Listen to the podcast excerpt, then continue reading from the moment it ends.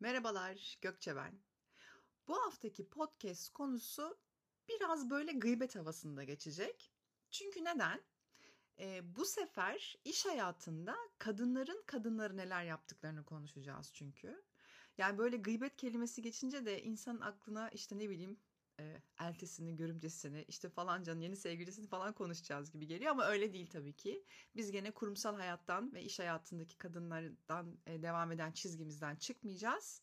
Ama içerikler, bazı araştırmalardan e, direkt araştırmaya katılan kişilerin e, kattığı yorumları okuduğum zaman da böyle bir gıybet havası gibi olacak podcast. Peki ne bu haftaki podcast'in konusu? Pembe tacizle denilen kraliçe arı sendromunu ele alacağız. O zaman hadi başlayalım.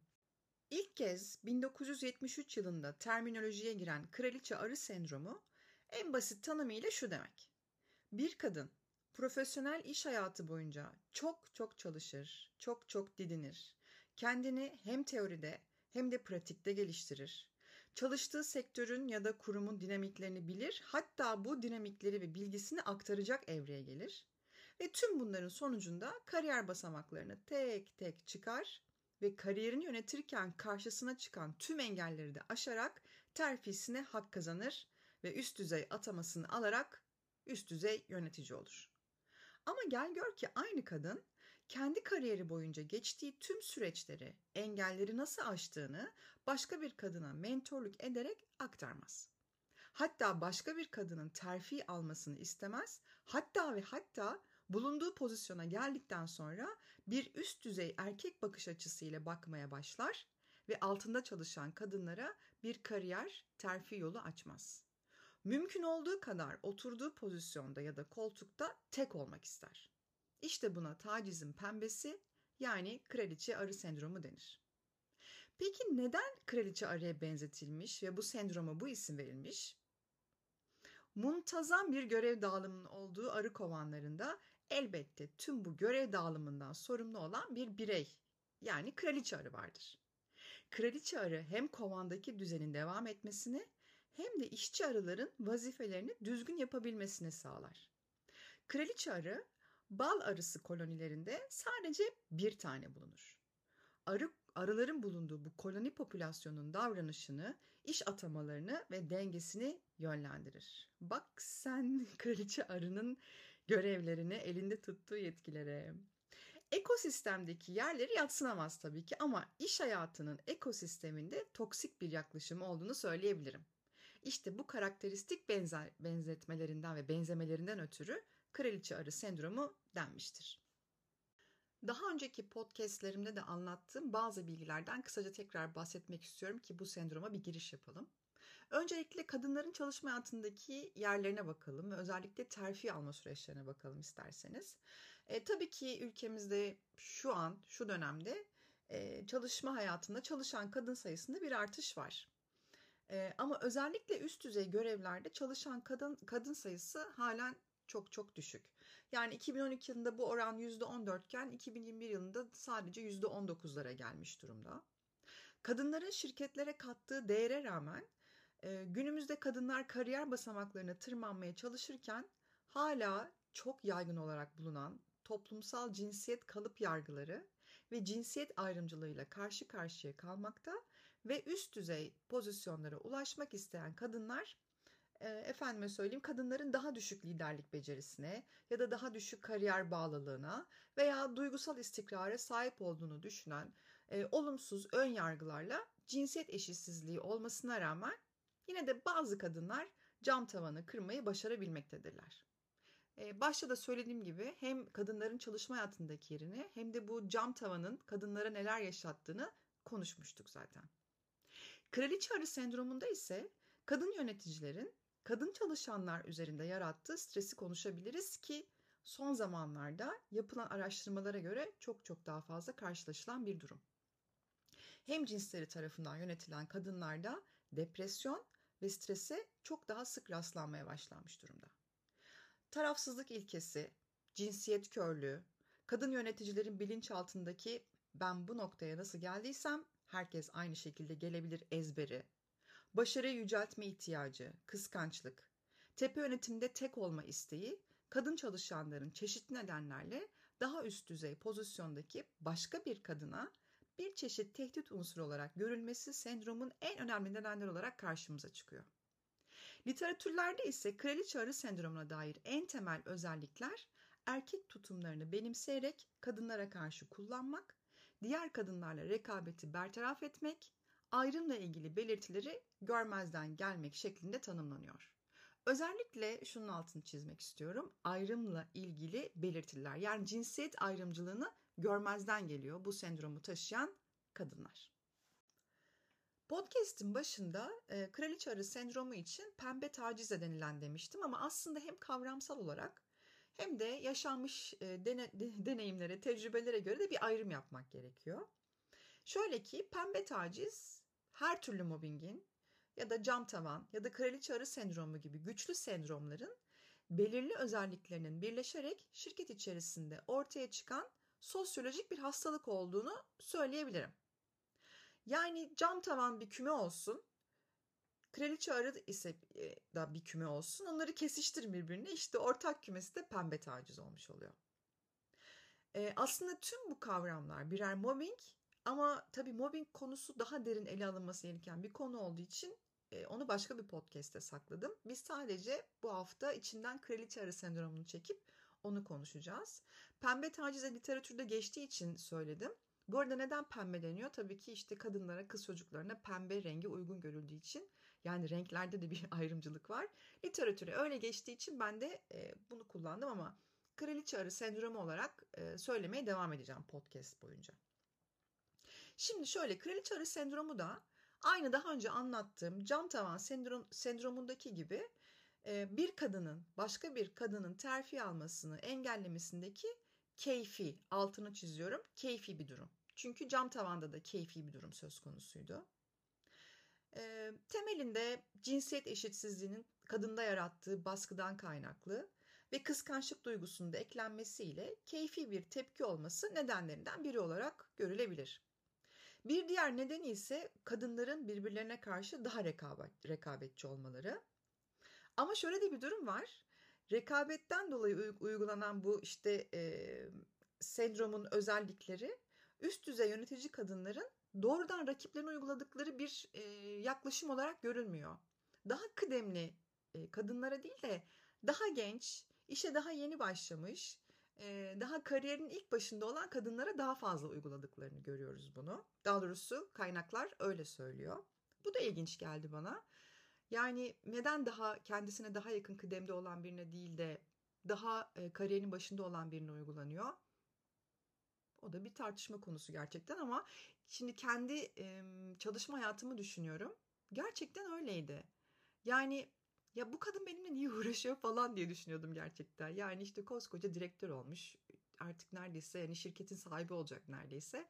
Ama bana kendimi neden böyle hissettiriyor? Neden bana bunu yapıyor? İşte benden daha üst pozisyonda olan neden şu arkadaşıma yapmıyor da bana yapıyor diye çok düşünürdüm ama zaten keyfi bir durum olduğu için de yani kraliçe arı sendromu özelliklerini taşıyan kadınların davranışları keyfi bir durum olduğu için de çok rasyonel nedenler aramamak da gerekiyor. Biz tabii şimdi bazı nedenleri sıralayacağız ama bazen gerçekten keyfi yani öyle olduğu için davranıyorlar. Diğer bir neden ise erkek egemen bir kurumda çalışmanın sonucu olarak kadının kendini içinde bulunduğu kadın grubu içinden uzaklaştırması ve terfi almak için erkekle yani eril gruba yaklaşması e, bu sendromun oluşmasındaki nedenlerden biri olarak söylenebilir. Yani şöyle düşünelim. Siz 5 tane kadın uzman olarak bir departmanda çalışıyorsunuz. Ee, ve çalıştığınız gruptaki arkadaşınız, bir arkadaşınız mesela farklı departmanlarda bile olsa devamlı bir erkek yönetici takımına e, ya da işte bir erkek grubuna daha yakın duruyorsa kendisi için planladığı terfisine destek almak ve aldığı terfiden sonra kalan dört arkadaşının yükselmesine çok destek olmayacak olabilir. Çünkü e, işte aynen cam tavanda da konuştuğumuz gibi eğer şirket içinde karar vericilerin çoğu erkeklerse e, kadın kendini çalıştığı kadın grubu içerisinden uzaklaştırıyor ve o gruba daha yakın oluyor. Çünkü bir şekilde kendini düşünüyor. Yani çalışmaya başlamış, kariyerine başlamış ve tabii ki e, kariyer yolculuğunda ilerlemek ve terfiler almak istiyor. Dolayısıyla bili, yani belki de bilmeden kendini eril gruba daha yakın, daha yaklaştırmaya başlıyor. Bu da sebeplerden biri olarak söyleniyor literatürde ve yapılan çalışmalarda. Ama tabii ki bu her kadın için geçerli bir durum değil. Yani şunu da belirtmek istiyorum lütfen unutmayalım. Bir kavramı, bir sendromu inceliyoruz ve zihnimizde bir canlandırma yapıyoruz sadece. İşte hani beş kadın varmış, bir tanesi oraya yaklaşmış falan gibi aslında e, yazılan maddeyi bir zihnimize canlandırmaya çalışıyoruz ama yani lütfen itiraf edelim. Şu anda bu yaptığımız canlandırma sırasında bile yani aklımıza, sizin de aklınıza çalıştığınız şirketten en az, bakın en az 2-3 kadın geldi değil mi? Yani sendromlu bir kraliçe arı var etrafınızda. O yüzden hani sanki böyle işte e, ne bileyim kadınlara bir laf söyleme hani podcast'in adı kurumsal kadınlar burada da kadınları yeriyor gibi durum olmasın. Biraz da gerçekçi olmalı ve bu sendromun gerekliliği olan her şeyi söyleyip zihinde canlandırmada yapmamız gerekiyor diye düşünüyorum. Uf, aklıma gelen git aklımdan lütfen git aklımdan git aklımdan. Bu kraliçe arı sendromu ile ilgili tabii ki yayınlanan makaleler var, araştırmalar var. Ee, onları incelerken bir tane araştırmanın bazı sonuçları çok ilgimi çekti. İşte biraz gıybet tarafı da şimdi burada başlayacak. Ee, onun sonuçlarından bahsetmek istiyorum. Ee, araştırmanın amacı kadınların çalışma hayatında özellikle diğer kadınlara uyguladıkları mobbingin mevcut durumunu tespit etmek ve altında yatan nedenleri bulmak. Çok kısaca böyle söyleyebilirim. Bayağı kapsamlı güzel bir araştırma aslında. Ben podcast'in konusunu yazarken yazılı metinler içerisinde kaynaklarını da belirtiyorum. İsteyen olursa Instagram üzerinden bana direkt ulaşabilir. Onunla da paylaşırım araştırmanın detaylarını. Araştırma içerisindeki tabii keywordler neler? Mobbing, kraliçe arı sendromu, kadınlar arası rekabet falan gibi keywordler var. Dolayısıyla tam aradığım araştırma aslında bu. E, ve yönteminin detaylarına çok fazla girmeyeceğim ama dediğim gibi bulgular oldukça dikkat çekici. Şimdi size onları anlatacağım. Gıybet tarafı başlıyor. Şimdi bazı e, maddeler belirlemişler. İşte kadınların uyguladığı mobbingler, işte ne kay, işte şu kaynaklı mobbingin sonucu ne falan gibi. Şimdi size onları e, sırayla söyleyeceğim ve araştırmaya katılanlar neler söylemişler onları da söyleyeceğim. Rakamlar da çok e, dikkat çekici gerçekten. Mesela bir tanesi şöyle. Kadınların kişisel itibara yönelik olumsuz eylemlerini araştırmışlar. Yani bir kadın bir kadına mobbing uyguluyor. Bu mobbing uygularken de kişisel itibarını zarar veriyor. En çok ne yapıyor mesela? E, onlara bakmışlar. Ve araştırmanın sonucunda şöyle çıkmış. Ezmek, zulmetmek yüzde 41 oranında çıkmış. Dedikodu yüzde 31 oranında çıkmış. Yıldırmak %23 oranında çıkmış. Ee, onun dışında yani aslında asılsız suçlamalar, kaba davranışlar falan diye rakamlar yani yüzdesel rakamlar düşerek devam ediyor. Şimdi ezmek, ezmek ve zulmetmenin yüksek çıkmasının ardındaki söylemler ise şöyle. Dedim ya araştırmaya katılanlar direkt yorumlar yapmışlar. Ne söylemişler? Kadın yöneticiyle çalışmak işinizin zorluğunu iki katına çıkaran bir durumdur. Ezilirsiniz iş yerinizde kapris, kişisel çekememezlik ve sürekli altındakini ezme çabasıyla karşılaşırsınız eğer bir kadın yöneticiniz var ise. Şimdi kendi çalıştığım şirketleri düşünüyorum. Özellikle bir tanesinde yani LinkedIn'e girin Gökçer'den yazın çalıştığım şirketleri görürsünüz. Zaten yüzlerce şirkette çalışmadım. Bir tanesinde kocaman bir plazada tek şirkete sahip ait bir plazaydı. Orada bir katta çalışıyorum tabii ki ben de ve bulunduğum kattaki neredeyse e, hemen hemen tüm üst düzey pozisyondakiler kadın. Yani bu dışarıdan bakıldığı zaman aslında e, oldukça güzel bir durum. Ay ne kadar güzel üst düzey e, pozisyonda bir sürü kadın yöneticimiz var falan diye. E, ama şöyle bir durum vardı.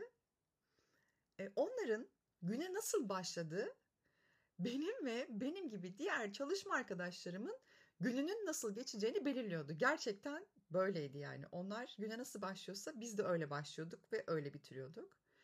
Yani şöyle söyleyeyim size sürekli kendimi değersiz hissettiren bir üslupla konuşuyorlardı. Yani şimdi bana bir şey dedi. işte benle dalga mı geçti, gerçekten mi soruyor asla anlayamadığım bir tutum gösteriyorlardı gerçekten. Ve aynen şöyle hani e, başta da söylemiştik ya e, üst düzey pozisyondaki kadın mobbingini daha çok kıdem olarak kendine daha yakın kadına değil de daha kariyerinin başındaki kadına uyguluyor. Gerçekten de birebir onu yaşıyordum. Ee, yani böyle o tutu, tutumlarını, davranışlarını asla anlayamazdım gerçekten. Şikayet etsen yani şikayet değil de işte böyle hani tanıdığın bir İK'cı varsa ya da İK'nın bir toplantısına katılıyorsan işte şirketi değerlendirme falan gibi şeylere. E, manage your manager Gökçe'cim falan yani yöneticini yönet. Ona da bir karşılık bulamıyorsun. Ee, işte yani ben hani çalışma hayatım boyunca gerçekten sadece çalıştığım bir şirkette insan kaynaklarının yaşadığım bir mobbingden kaynaklı desteğini görmüştüm ama yani bir destek görmüştüm sadece başka hani beni yani evet e, hakkını buldu diyeceğim bir şey yaşamamıştım. Ondan da birazdan bahsedeceğim. Ben çok doluymuşum bu sendrom konusuyla ilgili gerçekten. E, ve hani şeyde dedim ya bu kişisel itibara yapılan olumsuz eylemler içerisinde %33 oranında da dedikodu vardı. E, ve evet o kattaki e, kadınlar da gerçekten e, dedikodudan besleniyorlardı. Gerçekten öyleydi. Hatta raporda da şöyle bir şey söylemiş araştırmaya katılanlar. Hepimizin yani birçoğumuzun ve benim de gerçekten yaşadığım da öyleydi şirkette o şirkette. Kendisine gelen her türlü dedikoduyu dinler, kendisine dedikodu çetesi oluşturur. Ya böyle Hani Amerikan filmlerinde olur ya böyle kolejin kötü kızları vardır. Öylelerdi. Ya o böyle yüzünüze bakmayan, size falan yapan kadınlar bir kahve içme ortamında normalde hiçbir şekilde konuşmadığı, sohbet etmediği biriyle eğer bir dedikodu kaynağı olarak görüyorsa ve ondan alacağı bir bilgi varsa ''Aa canım sana hemen kahve alıp geliyorum lütfen otur hiçbir yere kaybolmuyorsun'' falan güler yüzüyle kahkaha atarak falan onu dinler, ondan bilgiyi alır ve bir sonraki bilgi alacağı zamana kadar da yüzüne falan bakmazdı ve o bilgiyi, o dedikoduyu kullanırdı gerçekten. Yine araştırmada biri şöyle bir yorum yapmış. Çok güzel ve zarif bir arkadaşım uzaydan gelmiş gibi hiçbir dedikoduya karışmazdı. Böyle olunca da tüm kadınlar sinir oluyordu. Yani bir de aynen öyle yani size mesela bir bilgi aktarır, bir bilgi almıştır, sizle onu paylaşıyordur ya da bir dedikoduya girmiyorsunuzdur. Siz o bilgiyle de ilgilenmiyorsunuzdur. Bu sefer de işte sosyal takım çalışmasına uygun değil falan böyle tuhaf yorumlar da yapılabiliyordu. O yüzden bazen o dedikoduları dinlemek zorunda kalabiliyordunuz gerçekten. Ya da işte böyle böyle bir şey duydum Gökçe doğru mu falan. Yani ben de duydum öyle bir şey ama hani ne bileyim çok gerçek de olmayabilir falan. Ya nasıl kıvıracağınızı bilemeyeceğiniz anlar yaşardınız gerçekten. Yani e, bu kişisel itibar yönelik olumsuz eylemler bence e, itiraf edelim. Yani bu podcast boyunca çok fazla itiraf edelim diyeceğim herhalde ama e, kadınlar arasında e, yaşanan e, durumlar oluyor. Yani kendi çalışma hayatıma baktığım zaman hiçbir erkek yöneticimden işte kendimi değersiz hissettim. Bana da öyle bakıp konuşuyor ki yani yok olsam daha iyi diye hissettiğimi e, hatırlamıyorum.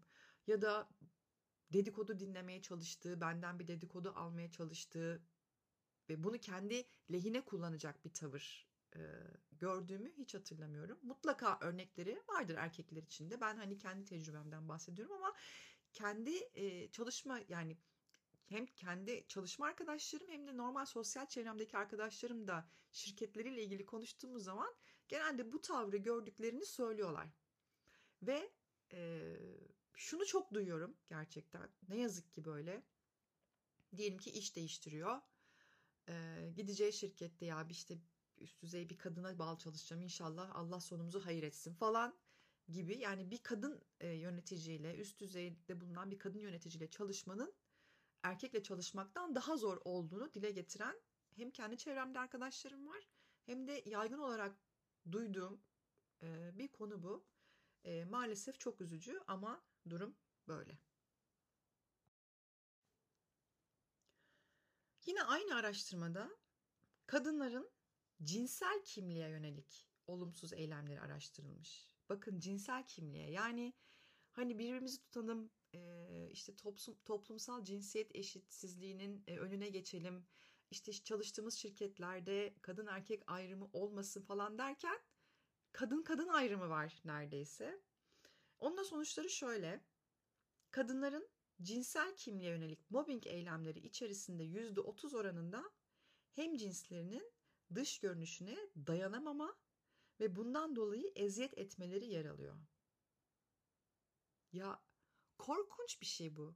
Ama ya gerçekten ben gördüm. Çalıştığım şirketlerde bu vardı. Yani giydiği kıyafete göre, saçının rengine göre ona değer biçen kadın yöneticilerim vardı. E, ve bunu derdi ve e, tabii ki yani şu anda 42 yaşındayım. 41 yaşındayım pardon. Daha tam 42 olmadım. 24-25 yaşındayken işe ilk başladığım zamanlarda buna e, yok artık işte X hanım böyle de söylemeyin falan diyemiyordum. Bunu da itiraf edeyim. Gerçekten diyemiyordum. Mesela e, yorumlar tabii dedim ya hani direkt araştırmaya katılan kişinin yorumları var diye. Mesela bir yorum şöyle. Kendilerinden güzeline tahammül edemedikleri bir kadın ve bir ortamda içeriye girdiği zaman pardon şöyle söyleyeceğim. Kendilerinden güzeline tahammül edemedikleri bir kadın bir ortamda içeriye girdiği zaman baştan aşağı süzdükleri farklı ve güzel kıyafetleri diğer kadınlar için giydikleri mi söyleyen, yorum yapan kişiler var. Evet, e, böyle hatta direkt şahit olduğum şeyler vardı. Siz de kendinizi düşünün, hatırlayın lütfen. Böyle işte yemekhanede olabilir ya da işte şirketinizin bir kafeteryası vardır, bir şey vardır. Böyle mola anlarında falan içeriye bir kadın girdiği zaman biraz da böyle şık giymiş, havalı, güzel de bir kadınsa yukarıdan aşağıya gerçekten süzülürdü. Ve hatta ben şöyle şeyler duyardım. Hele ki o kadın da böyle kariyerinde ilerlemişse falan yani işte havalı havalı ortalıkta geziyor yani bunun da kariyerin nasıl olduğu soru işareti falan gibi yorumlar yapılıyordu gerçekten. Ee, hatta yorumlar arasında şunu bile görüyoruz. Kadınların bu ortamda bu kadın benden daha güzel, daha bakımlı, daha güzel giyiniyor gerekçeleriyle envai çeşit Ali Cengiz oyunları oynayarak ayak kaydırmaları yapmaktadırlar diye de yorum görüyoruz. Yani e, hani ben açıkçası ayak kaydırma işte hani çok havalı çok güzel bir kadın olduğu için şu kadın yöneticim şunun terfisini vermedi falan gibi bir şey görmedim ama yani demek ki bunların yapıldığı şirketler de var. Ee, gene bu hani üst baş dış görünüm dışında e, olumsuz eylemler arasında daha düşük oranlarda işte namusa yönelik dedikodu, namusa yönelik tehdit gibi e, maddeler de var. E, ben yaşamadım. Umarım hiçbiriniz yaşamamışsınızdır ama yaşayan insanlar olmuş gibi araştırma raporuna giymiş, girmiş ama en fazla gördüğümüz şey ve en fazla oranda da zaten raporda da çıkmış dış görünüm, güzel, havalı, bakımlı bir kadın olmak. Nedense işte bu e, mobbinge yani kraliçe arı sendromunu taşıyan e, kadın yöneticilerin sizin terfinizi engellemesi neden olduğunu görüyoruz. Çok üzgünüm. Gelelim iletişim yönelik mobbing eylemlerine. E, buna da bakmışlar araştırma raporunda. E, ve şöyle sonuçlar çıkmış.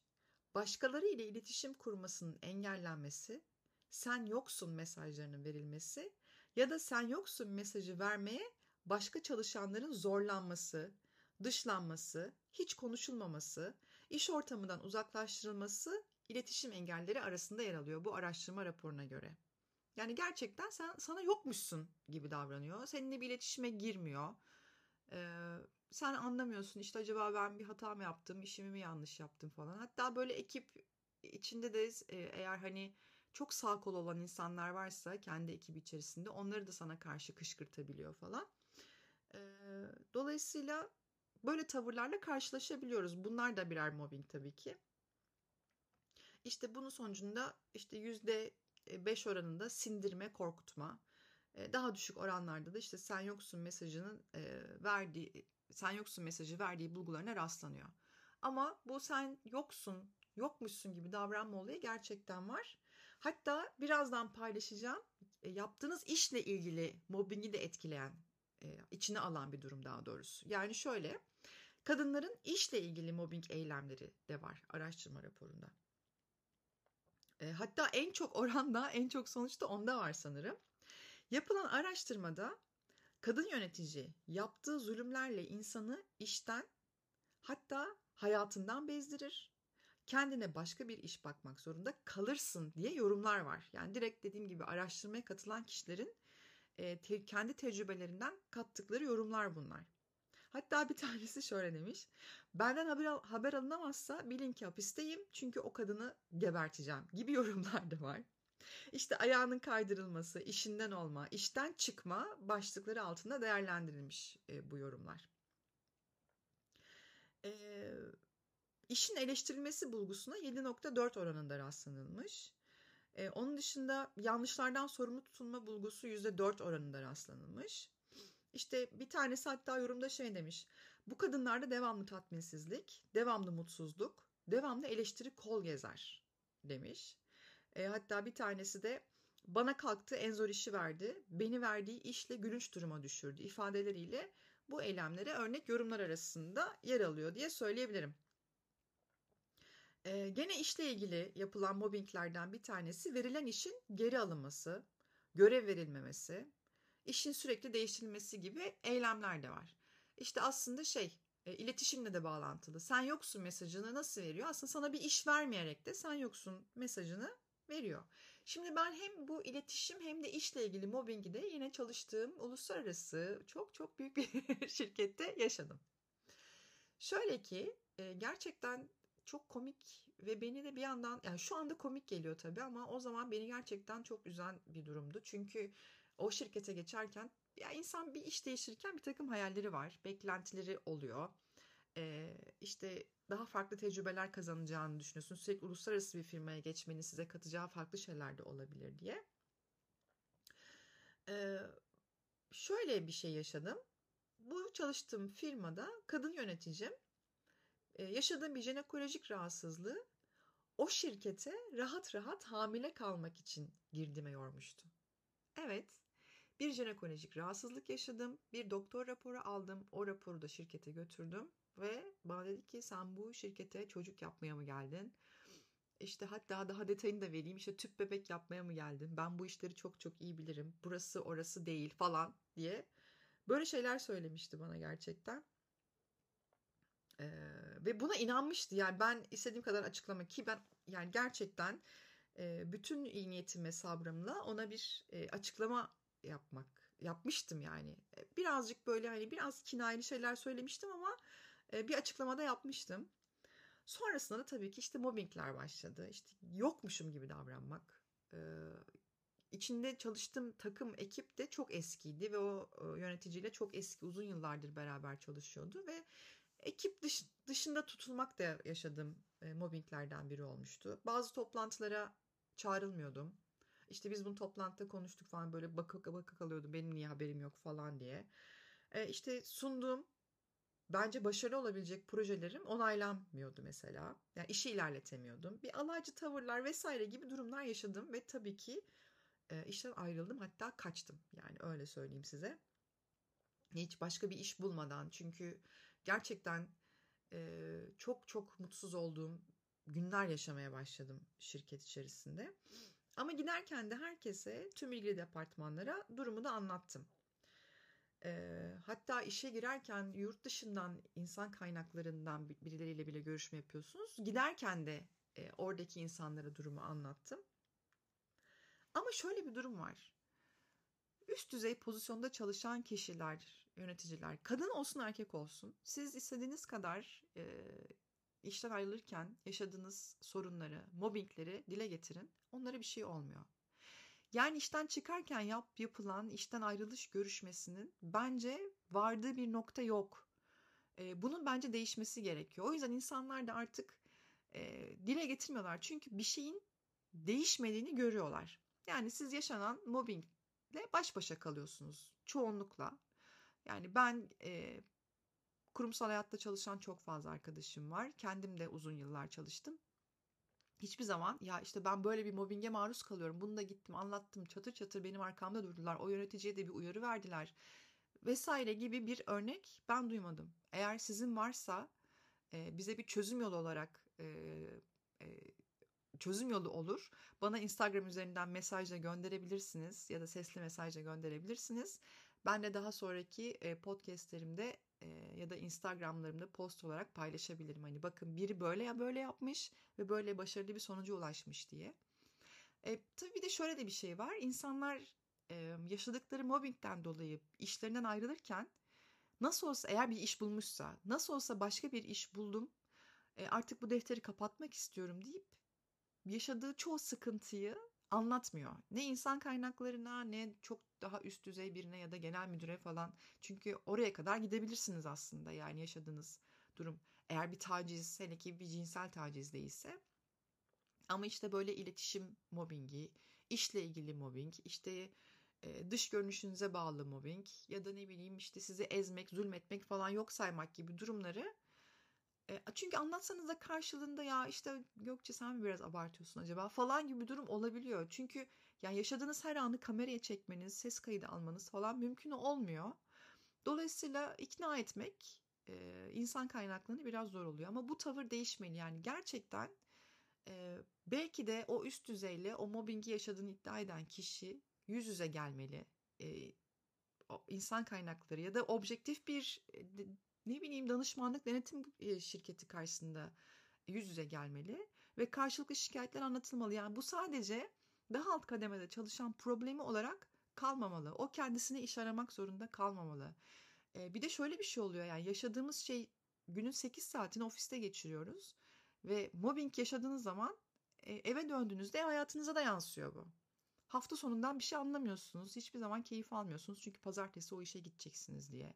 İşte sürekli iş aramak. Neresi olursa gideyim yeter ki buradan gideyim. Ondan sonra istediğim şirketi bulurum. Belki daha az maaşa bir yere geçiyorsunuz.